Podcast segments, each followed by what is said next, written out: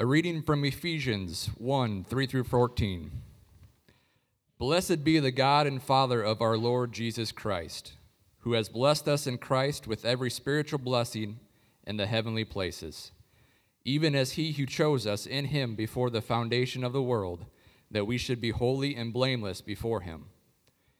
In love, he predestined us for adoption to himself as sons through Jesus Christ, according to the purpose of his will to the praise of his glorious grace with which he has blessed us in the beloved. In him we have redemption through his blood, the forgiveness of our trespasses, according to the riches of his grace, which he lavished upon us in all wisdom and insight, making known to us the mystery of his will, according to his purpose, which he set forth in Christ as a plan for the fullness of time, to unite all things in him, things in heaven and things on earth. In him we have obtained an inheritance, having been predestined according to the purpose purpose of him who works all things according to the counsel of his will, so that we who were the first to hope in Christ might be to the praise of his glory. In him you also, when you heard the word of truth, the gospel of your salvation, and believed in him, were sealed with the promise Holy Spirit who is the guarantee of our inheritance until we acquire possession of it, to the praise of his glory. Let's pray. God, it is uh, so good to be reminded from the book of Ephesians of your great, unfathomable love for your people. That you would adopt us as your sons and daughters, that you would make us very children of God. And so we thank you for that, and we say, along with Paul, blessed be the God and Father of our Lord Jesus Christ. And God, as we approach your word this morning, we do ask that you would be present with us as we enter into this Christmas season. God, that we would pursue you.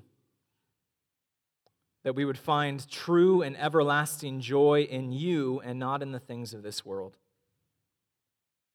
It's in Jesus' name we pray. Amen.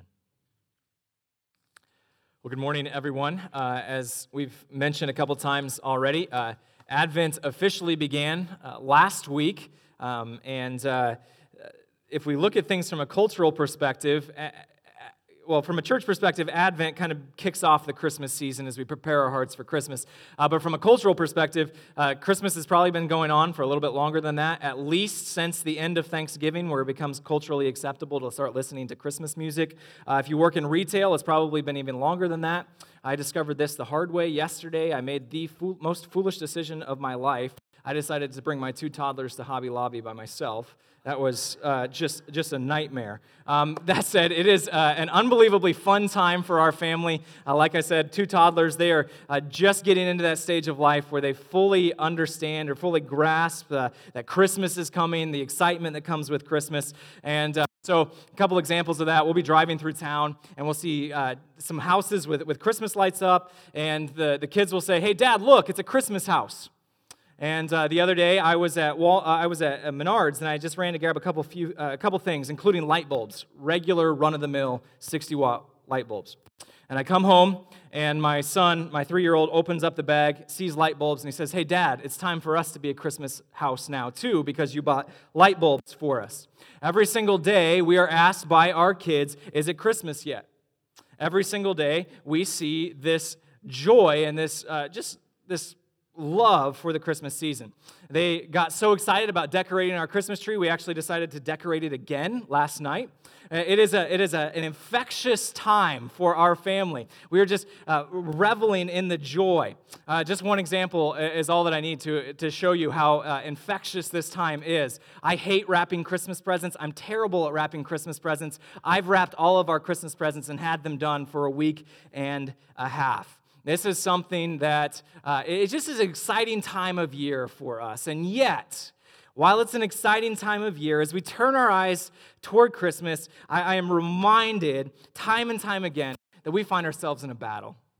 Christmas is a battle. It is a, a battle uh, against this temptation to rob Christmas of all of its miracle, to, to rob Christmas of all, all its true wonder, all of its true beauty, all of its true joy, and honestly, to replace it with something that is just commercialized, to replace it with something that's just a cheap holiday knockoff. And we might find ourselves talking about the Christmas story with kids, with, with one another, but it can quickly transition from tradition into traditionalism, uh, where we're marveling at the incarnation, and all of a sudden we find ourselves marveling at how many presents we have underneath the tree.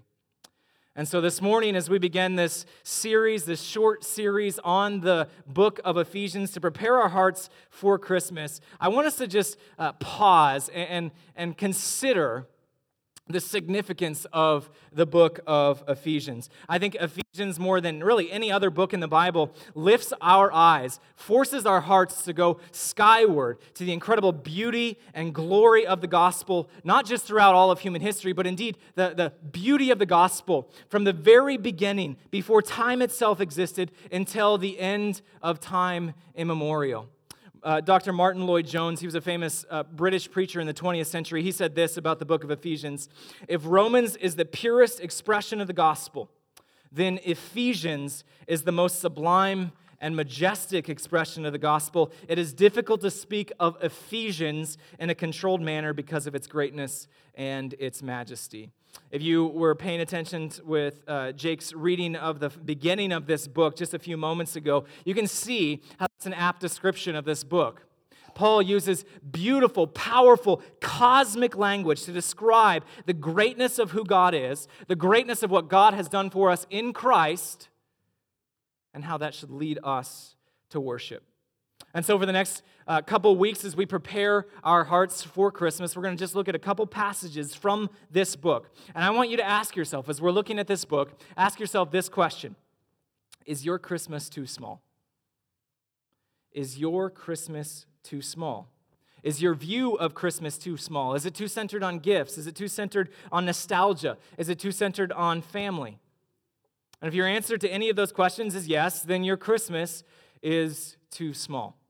Another way of asking this question when your thoughts turn to the Christmas story, the story of Jesus' birth, his incarnation, God himself becoming flesh, does it inspire marvel? Does it lead you to, to shudder as you pause and, and just consider the meaning of this moment, the climax of, uh, and I'm not exaggerating here, the climax of all of time? Do you find it hard to put into words how amazing the thought that the rejected God of all of the universe had a plan from before time began to enter into his creation, to take on flesh in order to offer salvation, but more than that, to mend his ruined masterpiece to his original glory? If you find yourself saying, No, I, I don't really think of that when, I, when it comes to Christmas, then your Christmas is too small. I hope and pray that our time in Ephesians over these next few weeks will be a time uh, that, that really serve as an antidote to this small Christmas. You see, far more important than a Grinch whose heart is two sizes too small is a Christian who has too small of a view of Christmas.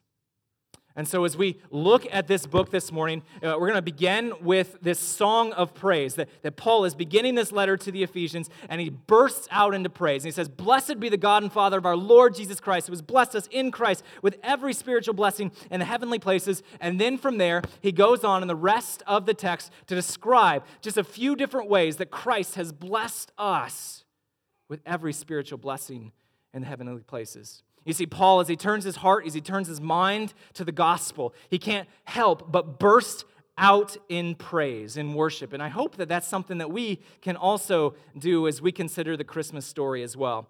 This text here at the beginning of Ephesians serves kind of as the. Um, almost the, uh, the purpose statement, or it helps us to understand the, the entirety of this book. Ephesians 1 7 through 10 really serve as the heart of Ephesians. It says this in him we have redemption through his blood, the forgiveness of our trespasses according to the riches of his grace, which he lavished upon us in all wisdom and insight, making known to us the mystery of his will, according to his purpose, which he set forth in Christ as a plan for the fullness of time, to unite all things in him, things in heaven and things on earth. These verses here tell us about the immeasurable riches that God has lavished upon you if you are in Christ. You see, Ephesians paints us this picture of a cosmic Christmas, this picture of a God who has a plan to save you, has a plan to save me, but he doesn't just stop there with saving you and me, but includes a plan from the beginning of eternity past to make everything beautiful and glorious in his Son, to unite all things in him, things in heaven and things on earth. You see, Ephesians reminds us that any gospel or any Christmas that centers on you any Christmas that centers on me, other anything other than the incredible beauty and worth and majesty of God and his plan to make all things new is far too small. It's far too meaningless for us to celebrate. And so, as we begin our time in this book this morning, I, I just want to adapt a popular qu- quote from C.S. Lewis. C.S. Lewis had this sermon called Weight, The Weight of Glory. It's a beautiful sermon. And in it, he says one of the most profound statements I, have ever heard. And I just want to adapt this, uh, this quote to guide our time this morning as we uh, approach Christmas, honestly. So, hear, the, uh, hear this from C.S. Lewis. Uh, this isn't his exact quote, I, I butcher it on, on purpose here. Indeed, if we consider the unblushing promises of Christmas and the staggering nature of the lengths that God went to in order to save us from ourselves, it would seem that our Lord finds our desires at Christmas not too strong, but too weak. We are half hearted creatures, fooling around with drink and sex and material goods and ungraspable nostalgia when infinite joy is offered to us like an ignorant child who wants to go on making mud, plot, mud pies in the slum because he cannot imagine what is meant by the offer of a holiday at the sea. We are far too easily pleased. This Christmas, don't be too easily pleased. Don't settle for filling yourself on junk food when there is a feast on the table, a feast that God has been preparing for eternity. In fact, if we were to sum up uh, this text focusing on Christmas this morning, I think you could put it this way Christmas is the dawning of God's eternal plan for his eternal glory and our eternal joy. Christmas is the dawning of God's eternal plan for his eternal glory and our eternal joy. Christmas is all about, about joy, as we sang about earlier. It is about joy over how God has blessed us over and over and over again in the gospel. It is about joy centering on God and his act of restoring all of creation and the joy that he gets from that.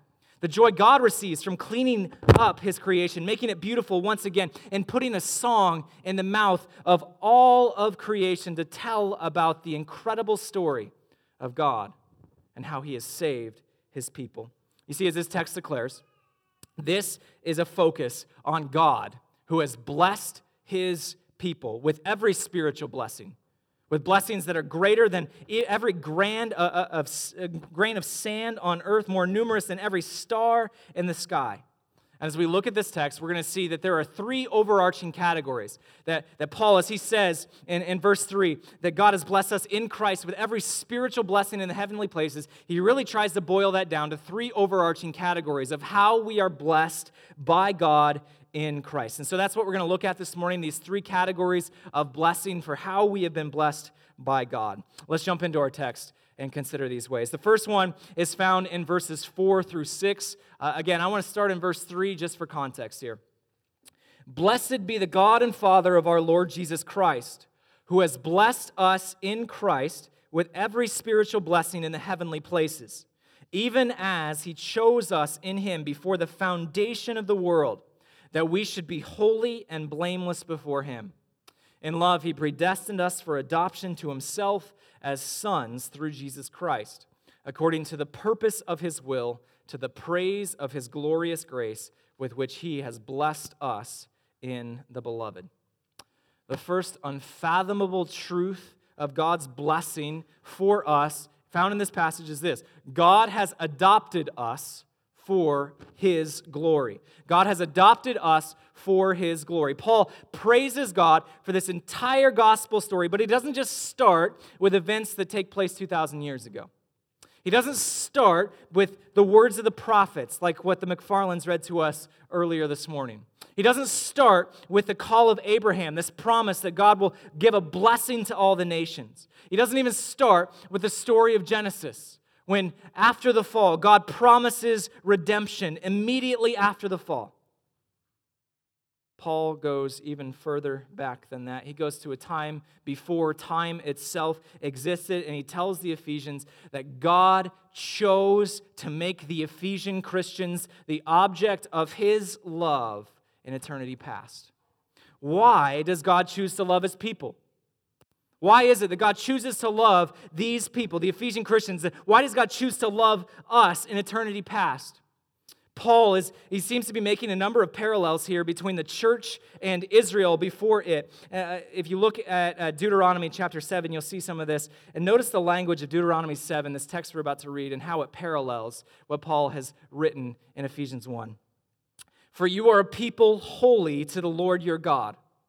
The Lord your God has chosen you to be a people for his treasured possession out of all the peoples who are on the face of the earth. It was not because you were more in number than any of the people that the Lord set his love on you and chose you, for you were the fewest of all peoples.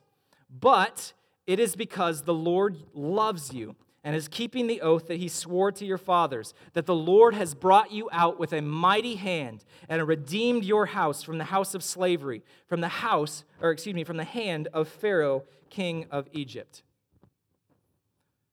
Why is it? that God has chosen to love his people? Why is it that, that, what is this reason for God's unfathomable love with his people as its object? According to Deuteronomy, the reason why God loves us is basically this God is God. God is fully and freely God, and as such, he needs no other reason to love someone other than his own sovereign choice. He's God. He gets to set his love upon those whom he chooses. One of the age old debates uh, uh, of the church is what this election looks like, what this predestining in love, according to verse 5, what this looks like.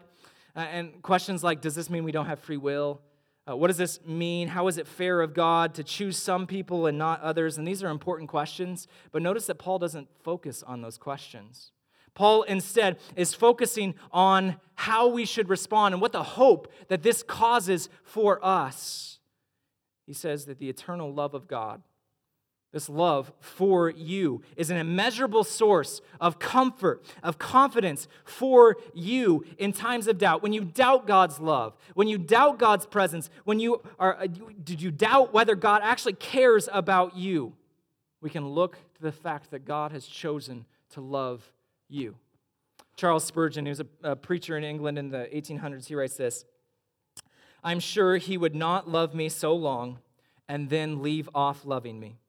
If he intended to be tired of me, he would have been tired of me long before now.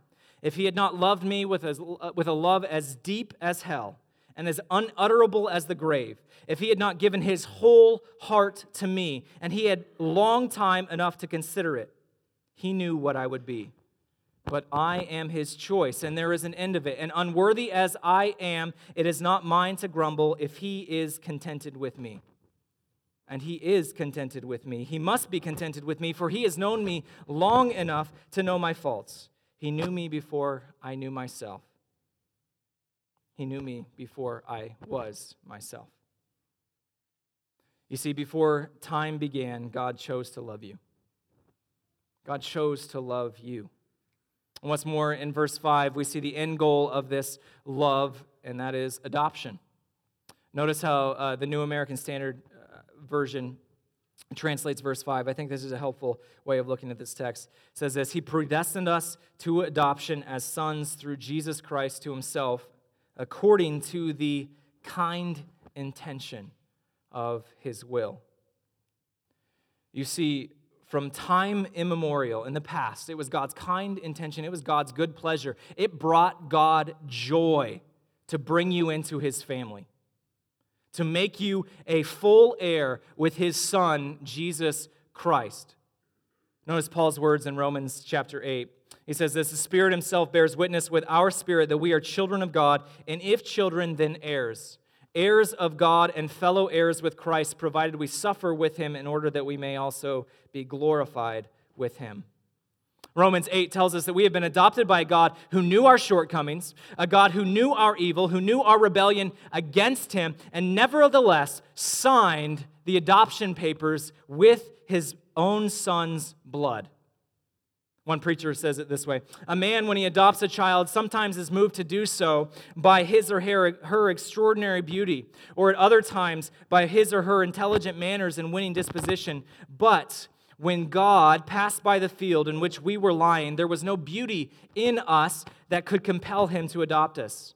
On the contrary, we were everything that was repulsive, and if he had said when he passed by, You are cursed, be lost forever it would have been nothing but what we might have expected from a God who had been so long provoked and whose majesty had been so terribly insulted. But no, he found a terribly rebellious child, a filthy, frightful child, and he took him to his bosom and said, Sinful though you may be, you are beautiful in my eyes through my son Jesus. Unworthy though you may be, yet I cover you with his robe, and in your brother's garments I accept you. And taking all of us, unholy and unclean, just as we were, he took us to be His, His children forever. As we begin to look at Christmas, we are reminded that God has brought us into His family at great cost to Himself. As we stand here at the beginning of Christmas and this Christmas season, how can we do anything but declare with the Apostle Paul when he starts here and he says, Blessed be the God and Father of our Lord Jesus Christ if you notice at the end of this first section, at the end of verse 6, he ends with the, the purpose of God's love for us. At the end of verse 6, it tells us to the praise of his glorious grace. God has a, has a purpose with showing us love. And that love certainly has our joy in mind, but it also has God's glory in mind. God desires for himself to receive glory and honor and praise for what he has done for us, to the praise of his glorious grace with which he has freely given us in the beloved. Our second statement of blessing is found in the next section, starting in verse 7. In him we have redemption through his blood, the forgiveness of our trespasses, according to the riches of his grace which he lavished upon us in all wisdom and insight, making known to us the mystery of his will, according to his purpose, which he set forth in Christ as a plan for the fullness of time, to unite all things in him, things in heaven and things on earth. In him we have obtained an inheritance, having been predestined according to the purpose of him who works all things according to the counsel of his will, so that we who are the first to hope in Christ might be to the praise of his glory. Notice that the end of this section, the end of verse 12, mirrors the end of verse 6.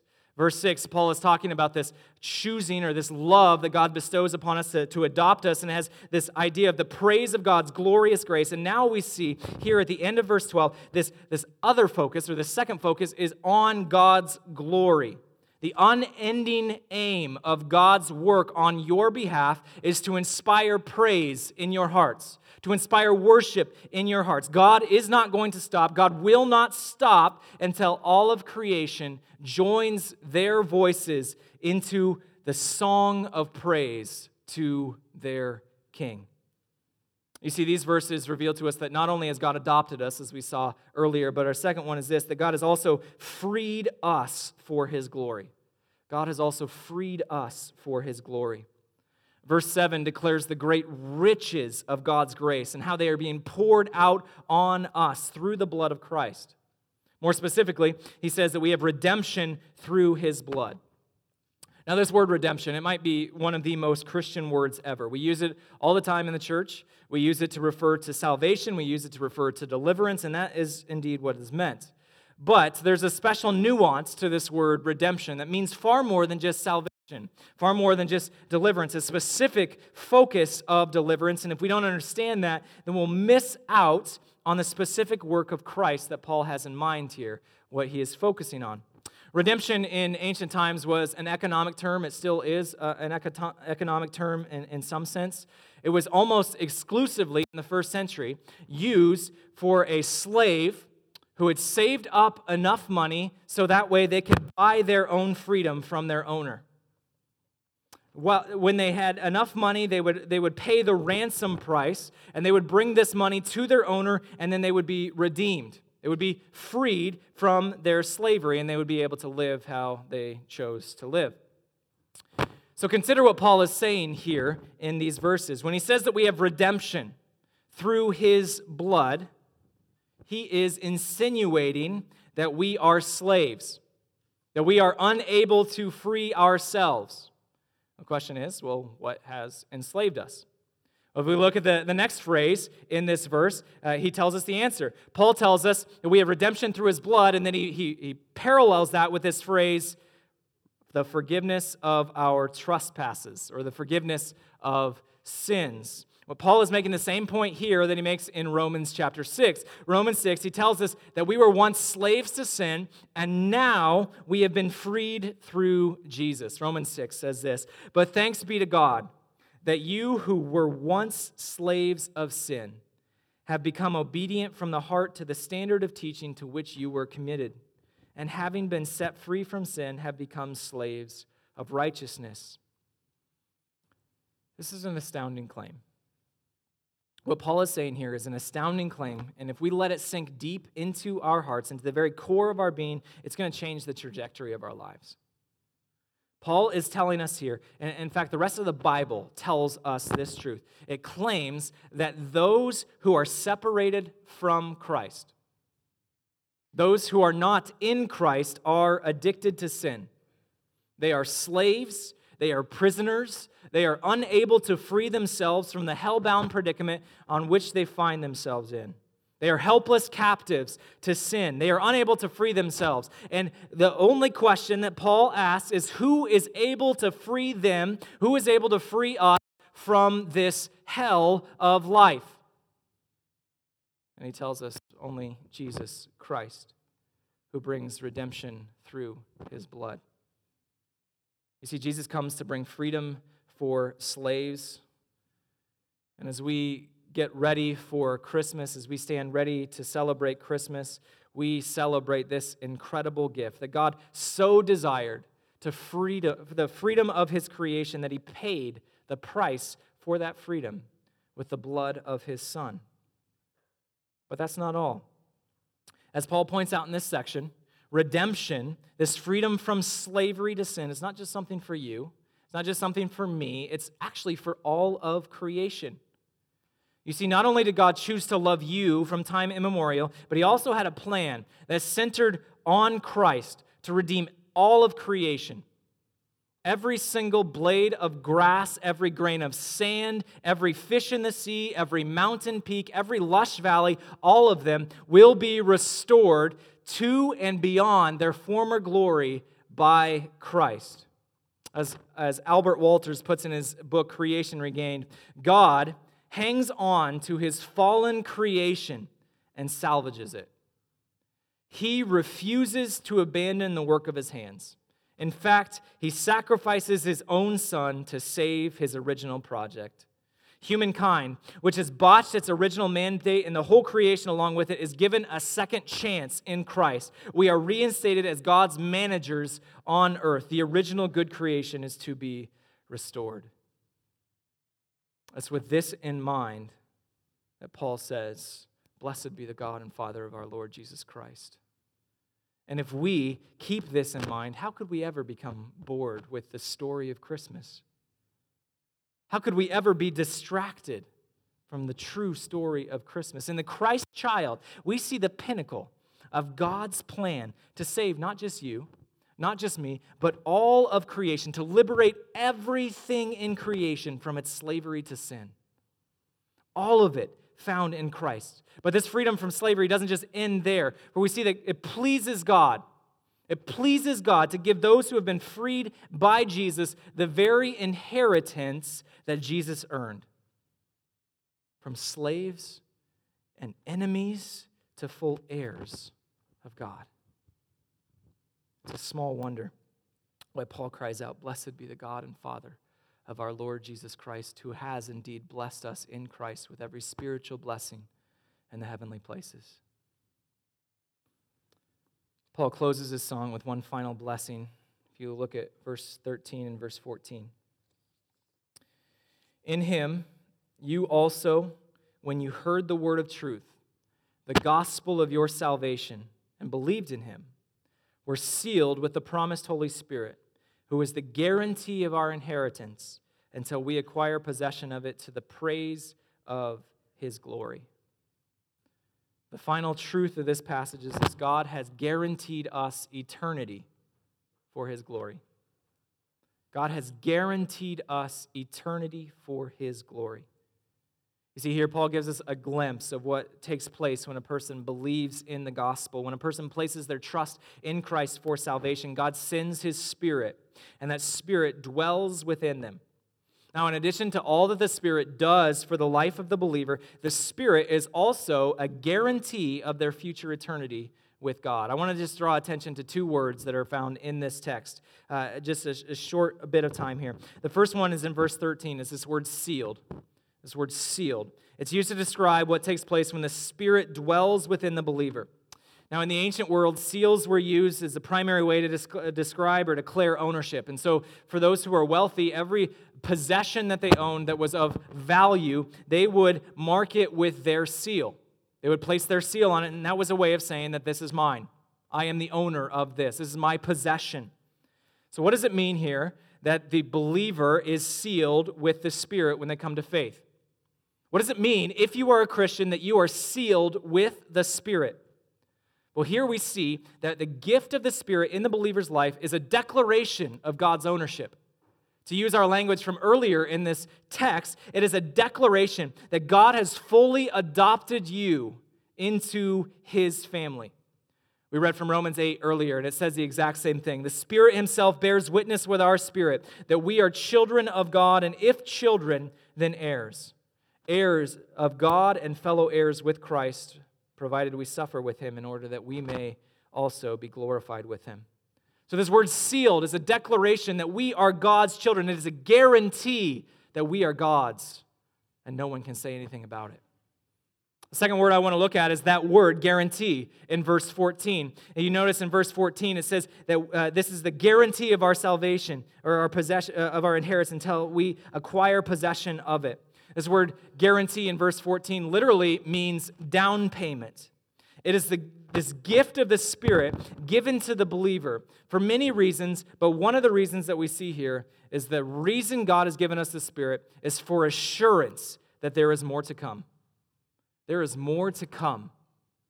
That there is a, just a little taste, this little glimpse of the new life that we have through the, uh, through the Spirit, of what is to come for us. It is the proof positive that God has committed Himself to you.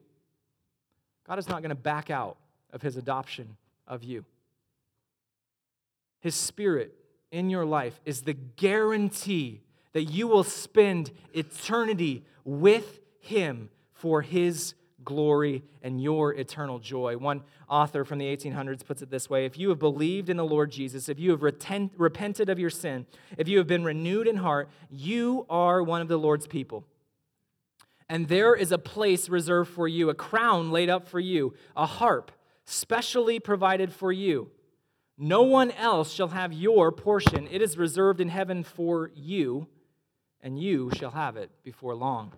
For there shall be no vacant thrones in glory when all the chosen are gathered in. Paul closes this song with the same refrain that he's used throughout. He says, To the praise of his glory. And as we uh, approach Christmas this year, what an appropriate way for us to end. What, a, what an appropriate reminder for us to take into the Christmas season. Christmas is the dawning of God's eternal plan for his eternal glory and your eternal joy. You see, at Christmas, we see the glorious truth that, that God's eternal joy, God's eternal glory, and our eternal joy are inseparable that God receives joy and glory when we find our joy in Him. And It has been that way since before time began. And so, this Christmas, fight the temptation to settle for a small Christmas. Refuse to be satisfied. Rejoice in good things, things like material possessions, uh, friends, family, all those things, but remember to put them in their proper place. When, when Paul says, Blessed be the God and Father of our Lord Jesus Christ, who has blessed us in Christ with every spiritual blessing, he's not referring to those things. He's referring to the immeasurable joy that we have in Christ because God has adopted us, God has freed us, God has guaranteed us eternity. And it's all for His glory and our joy. Let's pray. God, we ask this Christmas that you would help us to avoid the temptation to settle for a small Christmas. That even as the words of Ephesians 1 remind us of how big and vast and how glorious your plan of salvation is, God, that that's where our hearts would go. As we sing Christmas carols like Joy to the World, God, that we would actually remember and, and shudder at the incredible joy that comes through the birth of Christ, the incarnation, the fact that God has taken on flesh to dwell among his people, to save his people, to save us. Help us to find eternal, everlasting joy in you for your glory and our good. It's in Jesus' name we pray. Amen.